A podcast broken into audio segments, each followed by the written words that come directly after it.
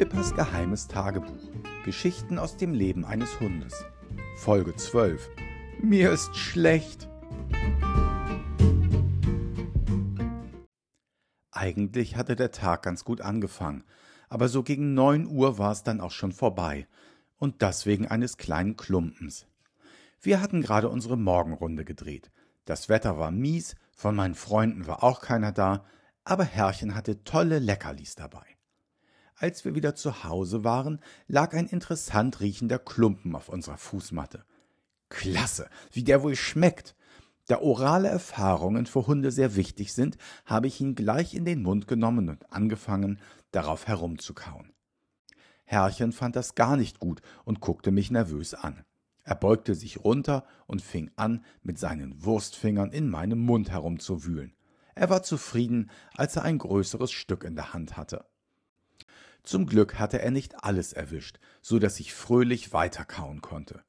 Wieder guckte Herrchen nervös, und wieder näherten sich seine Wurstfinger meinem Mund. Nicht noch einmal. Schnell schluckte ich runter. Herrchen sah nicht sehr begeistert aus und ging ins Haus. Dort begann er zu telefonieren. Als er fertig war, nahm er die Leine und wir gingen los. Eine zweite Spazierrunde? Toll! Wir liefen in den kleinen Park. Felix, der immer von hinten auf mich raufklettern will, war nicht da. Leider nahmen wir dann den falschen Ausgang vom Park, den, der zum Tierarzt führt. Da bin ich nicht gerne. Die tun immer so nett und dann kommt etwas Fieses. Einmal haben sie mir sogar Schlafmittel gegeben und mich in den Keller gesperrt.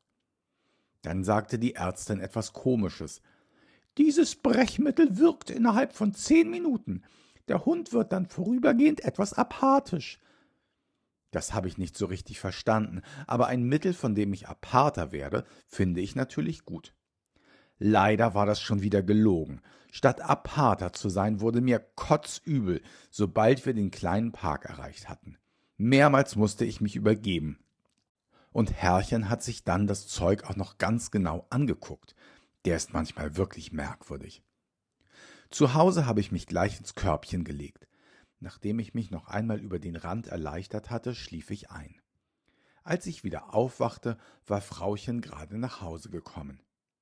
Na, hat Pippa den Stein wieder ausgespuckt? fragte sie Herrchen. Nee, sagte der, nur einen großen Brocken Lehm. Vielleicht hatte sie doch keinen Stein verschluckt. Einen Stein verschlucken? Spinnt er? Wieso um alles in der Welt sollte ich das tun? Die kratzen im Hals. Aber mich fragt ja keiner.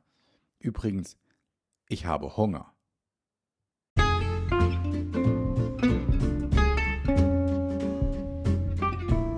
Kennt ihr schon die anderen Geschichten von Pippa?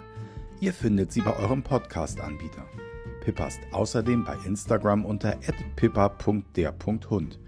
Dies war Folge 12, geschrieben und gesprochen von Helge von Schwarz.